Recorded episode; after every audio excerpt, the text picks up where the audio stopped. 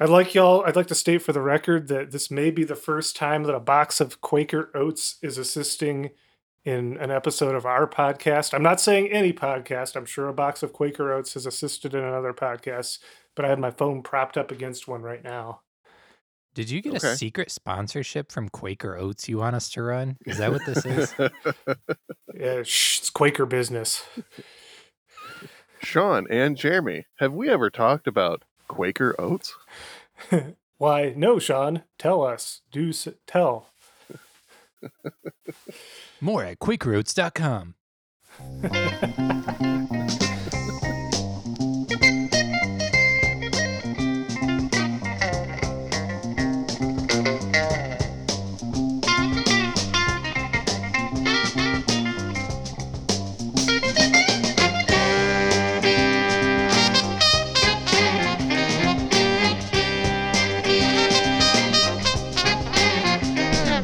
Welcome to I'd Buy That for a Dollar, a podcast about inexpensive, common, and underappreciated records that are waiting to be rediscovered. I'm your host, Sean Hartman, and I'm joined by my regular co host, professional sayer of Good Morning, Peter Cook.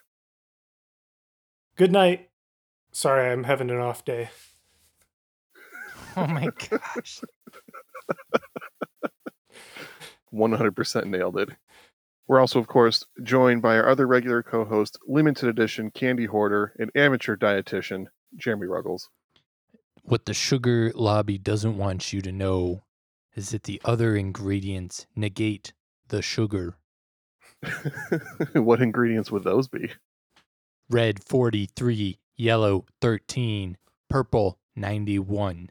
Nothing but true facts on this episode of I'd Buy That for a Dollar. I'm a researcher. So, Peter, you picked out a record to present to the squad this week, am I right? Boy, I sure did, Sean. Uh, and would this record happen to be, say, number 58 on Al Kooper's list of 100 greatest recordings of all time? Of course. What what other record would I pick? I don't know what other record you would pick. It just seems a very appropriate pick for this week. I know. You want to tell us a little bit about it and then maybe play a track? So it's a record by a gentleman named Andy Pratt. It's his self-titled record. It came out on Columbia in 1973, and the opening song is called "Avenging Annie." And I would like to start with that song. His only hit from his career, right? Yeah, that is correct. All right. Appropriate place to start. Jeremy, cue it up. Bring that beat back.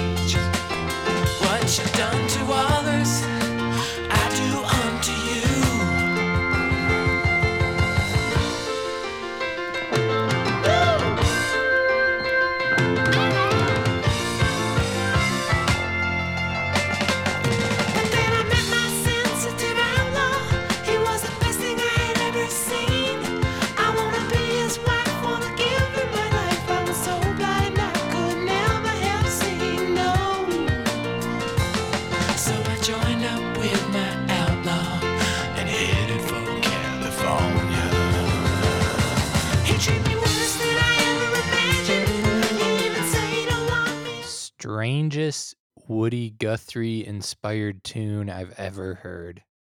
Yeah, it was inspired by Woody Guthrie. What song would that be, Jeremy? Pretty Boy Floyd. You got it. Yeah, that was written by Andy Pratt in the summer of 1972 at his mother's house in Cambridge, Massachusetts, on her Steinway baby grand piano. He'd just recently broken up with his first wife, and believe it or not, he was stoned. He'd been listening to the Byrds album, Sweetheart of the Rodeo, an album that oddly comes up a lot on this podcast.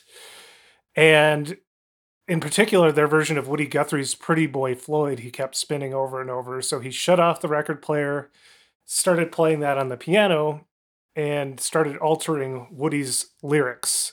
So then that Bach like piano part came out of his fingers and he began singing in a falsetto, taking on the part of a woman character named Avenging Annie. So a whole story developed, which was essentially a fantasy version of his relationship with his ex wife combined with the outlaw theme of the American West. I've seen some people theorize Annie Oakley as another inspiration in that song. It is an odd decision, Jeremy. I will agree with you on that. I didn't say it was odd. You said strangest. Oh, yeah, I guess I did say that. Those words roughly mean the same thing.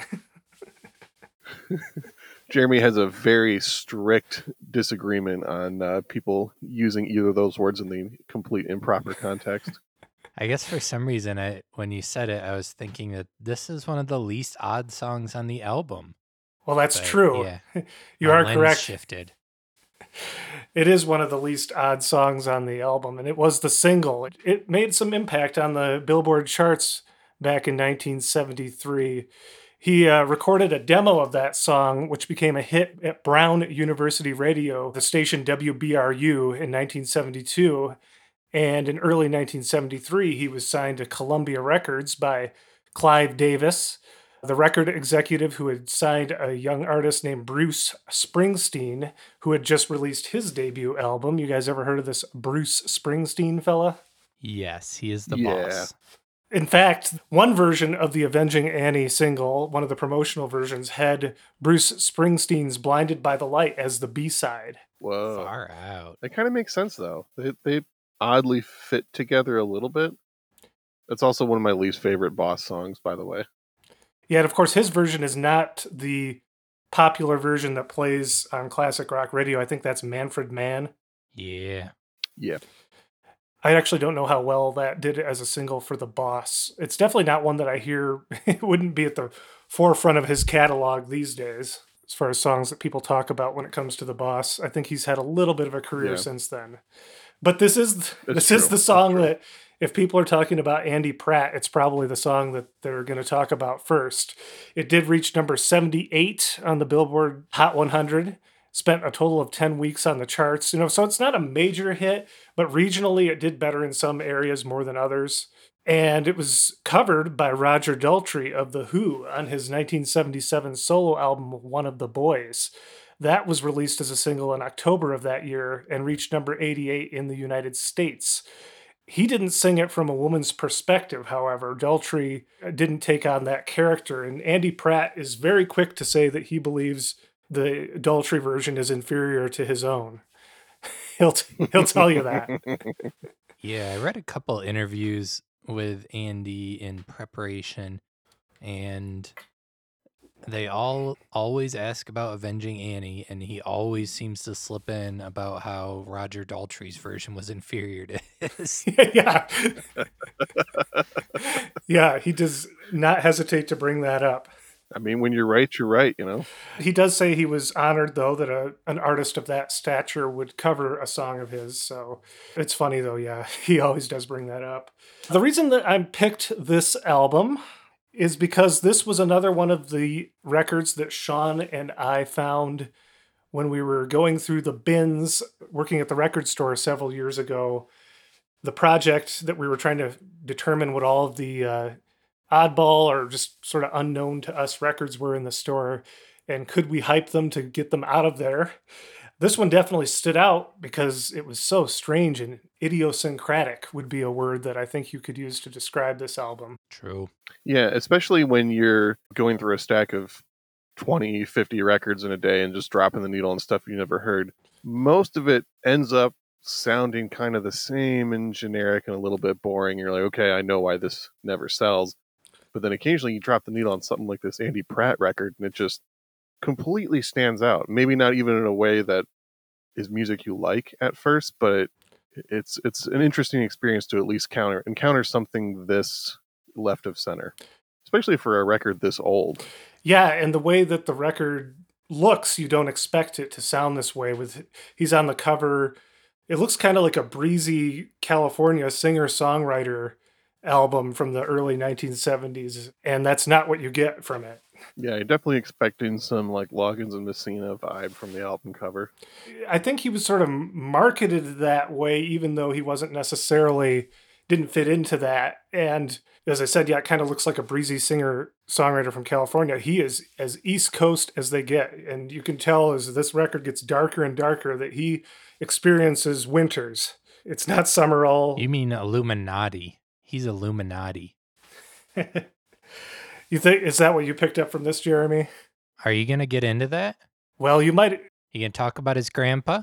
Gonna talk about oh, Pratt Institute? Yeah, I am going to talk about that. and I'm glad that you're aware of that. It will be coming up. That's actually, I ended up spending more time reading about Pratt Institute than I did Andy Pratt by the end of it. it's an interesting part of his story, and he doesn't really, in his promotional stuff, he has a presence on the internet, and he doesn't really bring that up as far as I can tell. He, he leaves that conveniently out of his story a lot of the time. Yeah, rich boys always do. yeah, yeah. You it, well, and there's a, a few things about the way his story is presented that I find interesting, and we can talk more about that. I think I'd like to play another track before we get into that, and it would be the second song where things really there obviously his falsetto on that first song is one maybe aside from Jeremy pointing out when we listened to the first song that there was that what he felt was an unnecessary pitter patter at the beginning of the album, which Jeremy said was the first sign that things were going to go awry.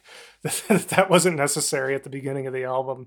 But I, I, think his falsetto might be another one of the alarming characteristics of that first song. I think it works overall. I think it's not uncommercial, but it's a little alarming when you first hear it.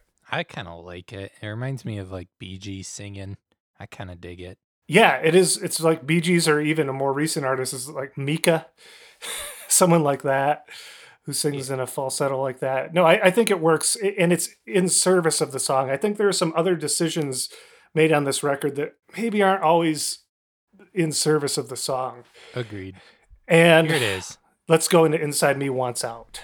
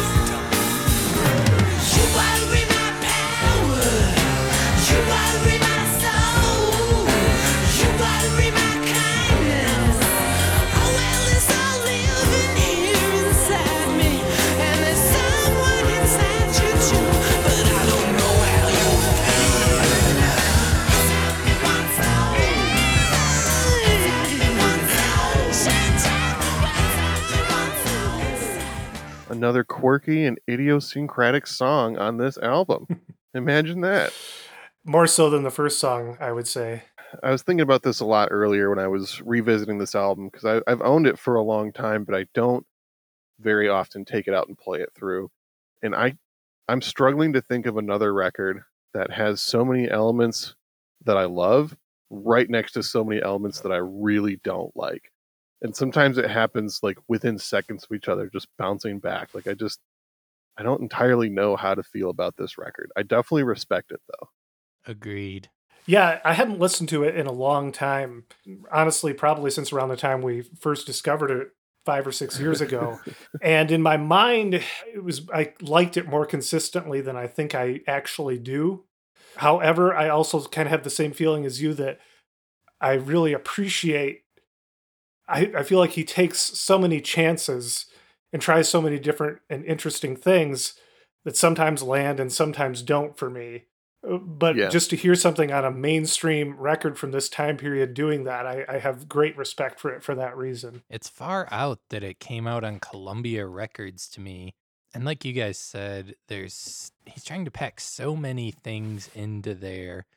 And you can hear like bits of singers that I don't know who's ripping off who, but there's like Bowie and Mick Jagger kind of things. And like I mentioned previously, like Bee Gees kind of falsetto. There's a lot of interesting vocal techniques going on, interesting engineering things going on, interesting arrangements, proggy rhythms. There's just a ton he's trying to pack in, and I feel like he's just trying to pack in too much. I can agree with that. And just as far as sometimes it's not even just song to song, but yeah, like within one section of, of a song to the next. It doesn't always work in this song, or I'm, I'm sorry, on this album. It doesn't always work on this album. Uh, Sean, you were saying you have a theory about something. Yeah, I, I have a theory I'd like you guys to weigh in on. I feel like it's not necessary, but it would probably really help if you were a fan of Ween and or They Might Be Giants to uh, appreciate this album. As the biggest Ween and They Might Be Giants fan on this podcast, I can confirm. So that was my suspicion.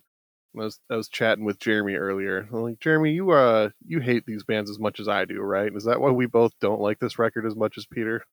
I like this album more than either of those bands. Oh, I do as well, for sure. I think it's mostly in my wheelhouse, though. Of of the three of us, this is probably I'm the one that's really going to be gravitating towards this one. Yeah, you have a much better appetite for quirky music than Jeremy and I. it tastes pretty good to me, and it doesn't always work for me though. It, it's I, it almost feels too disparate at times. I, for one, would like to hear more about this mysterious, quirky fellow. Yeah. Well, we, we can go into his story, which Jeremy has already teased at a little bit of the hidden background of, of Andy Pratt. He was born in Boston, Massachusetts. I think we did mention he was from Boston. He was born on January 25th, 1947, into a well to do family. That's probably understating it a little bit. His great grandfather, Charles Pratt, was an oil industry pioneer. I think he was the guy from uh, There Will Be Blood. I'm sure that was him. Pretty much. Daniel yeah. Day Lewis. he founded the Pratt Institute in Brooklyn, which is now a renowned art institute. And Andy's father, Edwin, was headmaster of Buckingham, Browne, and Nichols, a private school which Andy Pratt attended as a youngster. Now, before I go any further, it sounds like Jeremy really looked more into the Pratt family and the Pratt Institute. What do you have to tell us? Ooh, this goes all the way up, guys. This goes honestly to the leader of the free world. No way. Yeah. Yeah. Andy Pratt's grandfather, Charles Pratt, started the Pratt Inst- Institute.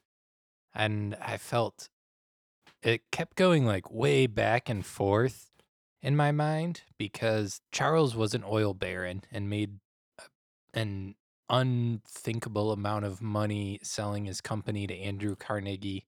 But then he decided to start the Pratt Institute as a an affordable college where normal people could go to college and became the first institute or university to allow people in regardless of their race, gender, or creed. They were the very first one. Bad origin, but like good mission.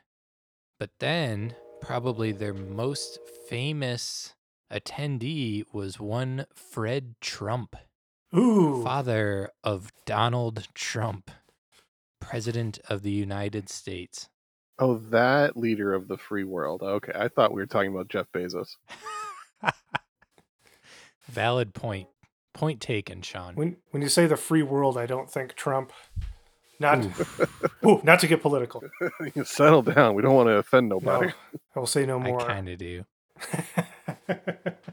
I have mixed feelings on uh, the Pratt legacy, but it's very clear that Andy grew up very wealthy and well to do from Cambridge and attended Harvard, I believe. Maybe you're Yeah. getting there. I was going to get there. He did go to Harvard, and I think eventually fathered Chris Pratt, the actor. No, that's not true. The, Whoa. the Pratt story does not end with Chris Pratt. It apparently ends with Donald Trump. So yeah, uh, yeah. Let's get back into Andy. We'll go back to his childhood before he gets to Harvard. He was the youngest of four children, and his mother Eileen was a classical pianist. So piano lessons. I'm sorry. He had piano lessons when he was young. She used to take him to the symphony every week. That's what every everyone has that privilege, right? Yes. We all remember going to the symphony every week growing up. His sister Wendy gave him a baritone ukulele when he was young, and they would play music together. So this eventually led to him playing guitar, and he learned eventually learned a wide variety of instruments. On this album, he's credited on guitars, bass guitars. I saw on a, a YouTube comment. He he seems to have a pretty he's pretty active on the internet, especially on his YouTube videos, and he commented that he played all the bass guitars on Avenging Annie, the song. so I think there's multiple bass guitars happening in there. Uh, piano, accordion, sitar. There is some sitar on this record. I don't believe we're going to hear it in any of the selections that I've chosen for today. Tabla, clavinet. He's he's got a lot of credits on this album. Uh, as he grew up and he became a fan of Brian Wilson and the Beach Boys, so there's that pop influence. I think you you can hear the classical influence. He's obviously a trained player, but there's definitely a pop influence as well that you can hear on this record. And as we mentioned, he went on to graduate from Harvard with a degree in literature in 1968, and he became active in the Cambridge, Massachusetts scene, playing shows with bands such as the Pixies, Morphine, and Galaxie 500. No, I'm That's just kidding. false. Obviously, Got him. obviously not true. That was it's about a decade and a half later. He played with some different bands. I think he played in these bands, the Vagabonds, Butter, and the Chosen Few. And he actually this is not his first album. And that's one of the first things that doesn't seem to get brought up a lot is that he did put out a record before the self-titled record. It was I believe recorded in 1969 and released on Polydor in 1970. And Polydor is obviously that's not an independent label. That's like a known label. The album was called Records Are Like Life. And it's a twisted mashup of like blues, folk, jazz, classical, and pop. He said he was listening to stuff like McCoy Tyner and Brazil 66, which is is that Sergio Mendes, Brazil 66? Yes. Yeah. Yes. Okay. And that often doesn't get brought up. The way the story is told is, you know, he like wrote Avenging Annie and it got picked up by like a local radio and then he got signed. But clearly he had some foot in the door in the the record industry prior to that. I have seen him mention that he put out that album before the the self-titled one that we're listening to today. But as far as like what happened there, I don't really know. It's it's hard to it's it's almost like this phantom record that he put out. But he does describe being a part of the Boston of that record, that first record being part of the Boston sound that was around at the time. He he compared it to groups like J. Geils Band and Ultimate Spinach, which I don't I get maybe Ultimate Spinach a little bit. I don't really hear J. Geils Band, although they had several different phases of- their career, so maybe they were more jazzy and psychedelic at the beginning. Definitely not Angel as a centerfold, but that's way down the line. I think they were bluesier at the beginning. How do you know so Could much be. about J. Geils Band? I'm from Kalamazoo, Michigan, and was forced to listen to classic rock stations Wow. Okay. growing as a youngster. I know you're from Portage. Maybe they don't play some J. Geils out there as much. No. Yeah, what do they listen to in Portage, Jeremy? Oh, I, man, I wanted a clever thing to come out of my mouth, but it didn't happen. Olivia Newton John. Yeah, we'll go with that. what did they listen to in Battle Creek, Sean? What did you? What was forced down your eardrums? Tony the Tiger versions of Queen hits. No, it's Metallica because like one of the guys from that band lived just outside of Battle Creek or something. I don't know. Jason Newsted. Yeah, there you go. Thanks for enlightening us. We don't want to get that wrong for all of our Metallica listeners, Metallica fan base. all right, we're out in the weeds. We're out in the weeds now. Thank you So- for acknowledging that. Finally, Reel it in.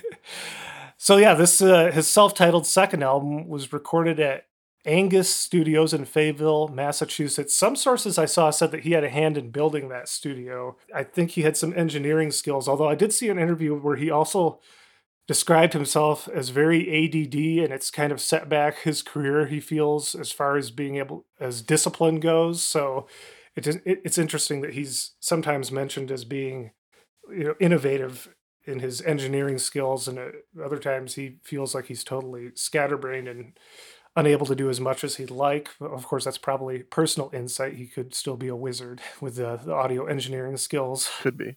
a lot of the players on this are associated with that studio and the scene around that part of Massachusetts. A couple of names, uh, bigger names, or ones that uh, seem to be outside of that sphere that appear on it.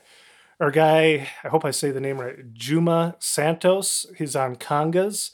Uh, originally, his name was Jim Riley. He had played uh, the congas on Bitches Brew just a few years prior. That's a heavy association. Yeah. Another player that appears on this that seems to have been uh, just about a gazillion records is Abraham Laboriel. Is that name? uh, He's like a legendary session bassist. Does that name ring a bell to either of you? It does not. Nope. I, I don't know. I hope I'm saying it right. Abra- Abraham Laboriel. Oh, you want the list? You want the list of who Abraham Laboriel has worked with? do it. Give me that list. Here's another name that I'm not certain of. The first name is it Al Jarreau? Is that how you say his name? Yeah, that's that's how I normally hear Al it. Jarreau, Al Jarreau, Stevie Wonder, Ray Charles, Herb Alpert, Herbie Hancock, Dolly Parton, Hanson, Elton John, Chris Isaak, Barbara Streisand, George Benson, Paul Simon, Michael Jackson, Lisa Loeb, Madonna, Christopher Cross, and this is literally I, that's only about half of the names that his Wikipedia article had, but this is how it ends. And sometimes DeBarge. Apparently, he works with all those other artists all the time, and sometimes DeBarge, and sometimes why. Heard of at least three of those names. I'm guessing they're Madonna, Hanson, and Chris Isaak. Yes, I mean, I know you have all three of those in your collection. true. We're gonna have to teach you about Stevie Wonder, Jeremy. I'm sure Jeremy knows about Stevie Wonder. He's from Michigan. Never heard of him.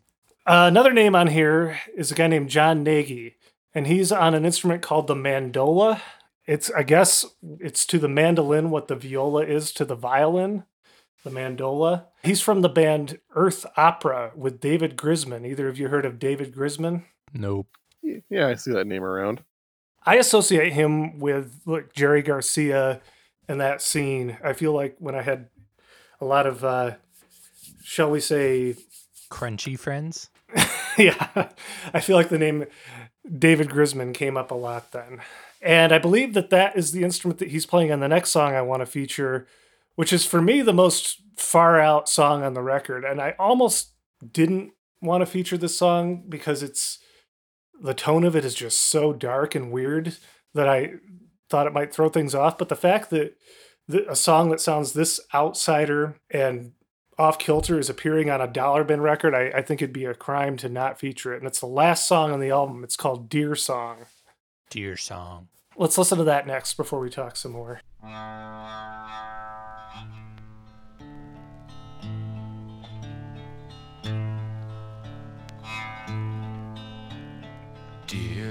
Run all over the forests of Maine, and snow is all white on the pines, and the sad laughing cry of the seagull dies just like mine.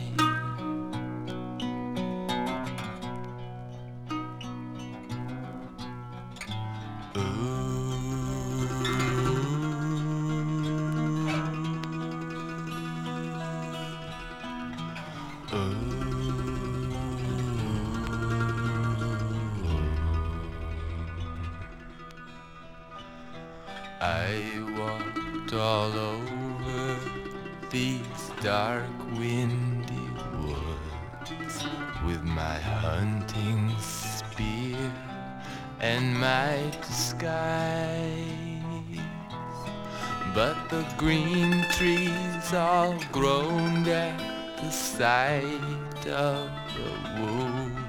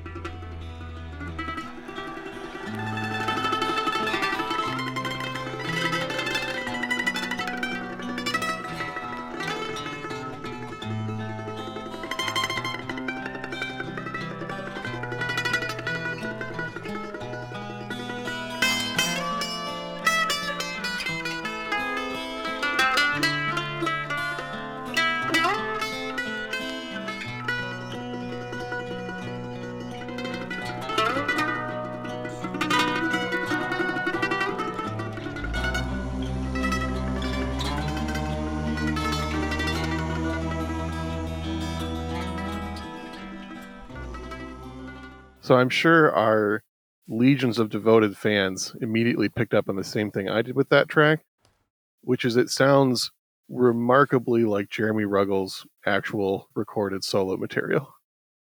Like the way his voice sounds, his phrasing, some of the instrumentation, it really just sounds like that could be a Jeremy Ruggles band track. How do you feel about that, Jeremy? I feel exposed. My whole songwriting, everything was developed off of the Deer song by Andy Pratt. And now it's laid bare to the world. You thought no one would know. No one would dive deep enough into the dollar bins to expose your dirty secret. That's why Jeremy gave us so much pushback on this album. True. I tried to dodge yeah, it. guys, I've heard that record. It's not that good. We should probably do anything else. Guys, there's like 23 million other white dudes making music just like that too. It's not just me. You're the only one that matters to us, though, Jeremy. Aw, you're so sweet. Way to bring it back. That was a creepy song though. It is, and it's the last song. It's the way he goes out on. If you think about the contrast of where the album started with "Avenging Annie," it's it's an odd song for him to, I feel like, have written around this time and then include on the album as the last song. But I love it for that. Another wacky choice by this wacky guy. he is a wacky guy. He's, but it's funny because I feel like he has some qualities that are sort of outsider, but he's also clearly very well trained musically. So it, it makes for an interesting mashup. True. What do you do after this? What Yeah. happened? He made this. He made this, which is definitely his most. It's probably the one you're going to find the most, and you'll definitely find this album for cheap. However, it's actually not his most successful album. So his touring band for the album included a young jazz guitarist named John Scofield. Ah, yes. I'm sure both of you. I'm sure both of you know him. Yeah, I saw him live once. He was actually one of the better concerts I've ever seen. I saw him play with Medeski, Martin, and Wood, and it was very good. Wait, did we see the same concert, Jeremy? Where did you see them? I saw that at Bonnaroo. Oh, okay. I saw him at the Detroit Jazz Festival. Uh, I think Medeski, Martin, and Wood tour a ton, and so does John Scofield. Yeah, they did a couple records together, so they collaborate frequently. It's another. Na- those are names that I also knew from the. Uh, what did what did you use to describe my hippie friends, Jeremy? Crunchy, your crunchy friends. The crunchy friends from the crunchy days. Yeah, the, the granola squad definitely approve of Medeski, Martin, and Wood. So, despite a promising start, this album that we're listening to only experienced modest sales outside of the northeastern United States. And Columbia, the record company, opted not to renew Pratt's contract the following year. And things got worse for Andy Pratt in 1975 when his father passed away. So, to cope with all that, he enrolled in Boston's Life Institute, seemingly searching for a higher meaning in life. And in 1976, he signed with Atlantic and worked with producer Arif Mardin on his third studio album, which was called Resolution. And that is his best selling album, even though I don't think it had any real uh, radio play. It's his best selling, got the most critical praise from that. Rolling Stone wrote By reviving the dream of rock as an art and then reinventing it, Pratt has forever changed the face of rock. That's a lot to live up to. That it sounds like uh, hyperbole, but I think it's his artistically is his most successful album. He really loses a lot of the more experimental elements that were more ornamental on this record that didn't don't necessarily always benefit the song. And it's much more streamlined and it's a really powerful record. He toured opening for groups like the band and loggins and messina. I think we mentioned loggins and messina earlier. We sure did. but it was yeah and it was still only a modest commercial success though despite all the praise that that album got. And you can find that one those are the probably the two records of his that you're going to find are the self-titled that we're listening to today and resolution is probably right behind that you have a good chance of finding that i don't know sean if you if you've seen that one as much as as this record Yeah, almost 50 50 between the two. It's definitely hard to find the first record that's actually like a 10 to $15 album now. Yeah, yeah. The, the his very first album is a bit more rare. He eventually converted to Christianity and moved to Europe. He lived in Holland and then Belgium. He married a Dutch woman in 1988. Reportedly, he's returned stateside and is now in New England. I, I think in Boston again. I think he went back to his home. He continues to release music through a variety of independent labels. And he published a memoir in 2006 called Shiver Through the Night, which was the name of the album that followed Resolution. I haven't heard that one. As far as listening or really investigating musically, I, I didn't go beyond Resolution. I'm pretty limited to his first three albums in my knowledge. I don't know if either of you really investigated what he's been up to. No, not really. There was a, something that said that he stepped away from music for a number of years and then returned. But as far as I can tell, he's been pretty consistently putting out material. I don't think three or more than three or four years have gone by that he hasn't released something. And particularly in the last like couple decades, there seems to be a lot of stuff that he released, and I wasn't sure. A a lot of them may be coming out on CDs or maybe even digitally. It's it, it seems like his discography gets hard to track after a certain point. Yeah, he put out three records in 2003. Yeah. Yeah. It's like mad prolific at times for someone who, who says the ADD prevents him from doing as, as much as he'd like. Oh man, I wonder how much he'd like to do then. That's a little. We're talking Viper level prolific. I got to mention Viper two episodes in a row. Wow, well done. the, but Viper's the new Bohannon. Now, uh, R.I.P. Bohannon. R.I.P. R.I.P. Glad we could send him off while he was still with us. Well, I don't have much more I want to say about Andy Pratt. I think he's a really interesting artist. That's, uh, you know, it's it's funny because he he is one that I think in his time got some hype and is just largely forgotten. But he he seems like a really cool guy from the interviews I've watched. He's it, it's interesting. I feel like his music is quirkier than he actually is. He seems a little eccentric when you hear him talking, but he's pretty straightforward. And then he, I saw I watched a video of him playing the deer song and he lets the freak flag fly.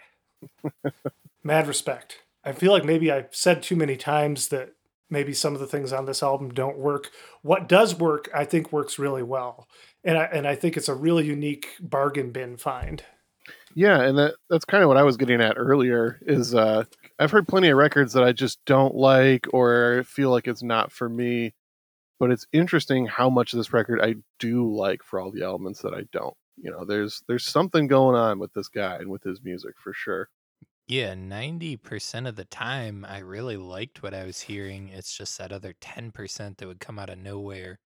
We didn't listen to it, but there's one song where there's like a chipmunk voice, like jazz scat solo. Yeah. and it's my like favorite song I heard on the album up until that came in. And then I was like, why did you do that? Yeah, it makes it interesting that, and I, the fact that it's his, it's not his first album, but it, it, some of the, it kind of the decisions may give it a more almost homemade feel, like someone finding their voice. For sure. Another artist that I th- it reminds me of, maybe you will, you two will agree or disagree. One of the, I was trying to think of similar artists. We talk, we've been doing that a little bit lately. And I did this. This is an artist that I think was for a long time a dollar bin record, but is a little more revered now, and his albums have gone up in price a little. Is Todd Rundgren? Oh, yeah. yeah. Oh, that's a very good comparison. Yeah. you can still find a lot of Todd Rundgren in the dollar bins. The better ones are going up, but Yeah, but even those are still pretty easy to find in the dollar bins for the stores that aren't uh, keeping up with the, the changing times and prices. yeah. I think I Maybe paid Harry- seven bucks. Were you gonna say Harry Nilsson, Jeremy? Yeah, Harry Nilsson, I could see a little bit too. Mm-hmm. Especially his weirder stuff, like the soundtrack to The Point. That was the next name on my list, uh, and if, I'd say he's in the same category that his stuff was in the dollar bin for ages, and now ever since that documentary came out, uh, his stuff has gone up in price. Excellent. Yeah, the, the Todd Rundgren especially is good because I was thinking that I'm hearing a lot of like progressive rock elements in here, but I would never call this a progressive rock album. So guys like Todd that toe the line between pop and prog are a really good comparison. One more group I th- thought of that are a little later on. They're from the '80s. Is Prefab Sprout, and I don't really know what how their stuff gets priced, but they kind of ride that line between like pop perfection and quirkiness. Yeah. Oh, you know another one that's perfect is the band Split Enz. Mm. Are either of you guys familiar with them? Yeah, yeah, they were pre. They they actually went on to become Crowded House. Oh, right. I always forget that. Yeah, yeah their their stuff has a really interesting mix of pop and like almost a musical theater influence but they're a little later they're more of a new wave kind of side of the the pop world yeah, yeah. I have their album that has the uh, the record, the physical record itself. Hologram's not the right word for it. I'm I'm drawing a blank on what that's called when the record like glitters, colors, um, like the etchings in it. yeah i know what you're talking about I, f- I forget what the correct term is yeah it's not quite hologram not quite uh, lenticular Our listeners, you can holler at us on I'd buy that podcast at gmail.com with the correct answer to what that is. We can't look it up on the internet ourselves, apparently. Nope. yeah and also uh, let us know what your favorite post 1970s andy pratt record is what's the late period gem that we need to dig into Yeah. There you go. There's some homework for our listeners. Some some feedback. Give us some feedback. Well, uh, that is all I have. There was one other single that seems to have been released from this album that I don't really think got a great deal of promotion. And that's the song Give It All to Music, which is a much more straightforward song than any of the ones that we've featured on this episode. Any of y'all got anything else before we get out of here? yeah one more comparison buzzy linhart Buzzy Oh, Linhart. Good one. Good one. And that's I think he's dollar bin ish too, right? Yeah, definitely. A very similar thing, um, like highly ambitious, quirky music that was critically acclaimed and never found much of a commercial audience. And he just died like a few months ago. Uh, definitely plan on doing a Buzzy Linhart record in the near future on this podcast.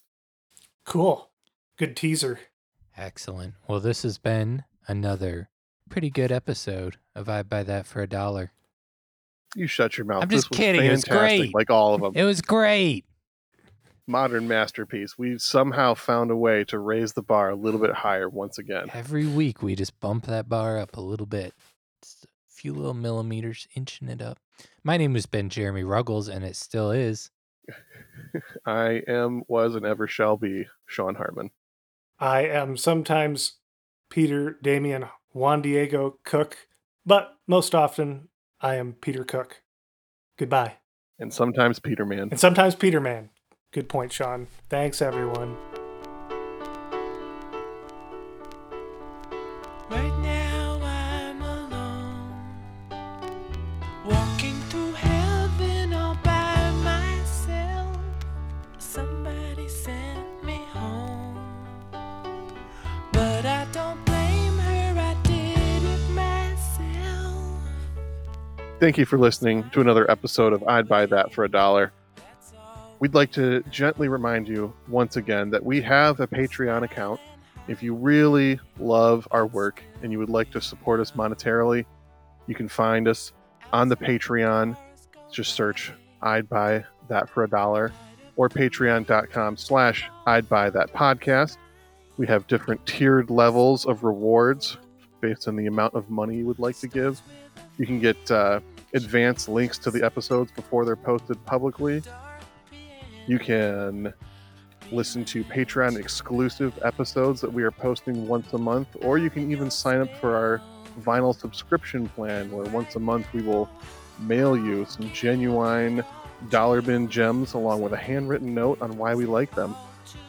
Thanks for your support, whether it's monetary or not. We appreciate all of you and keep listening to more episodes.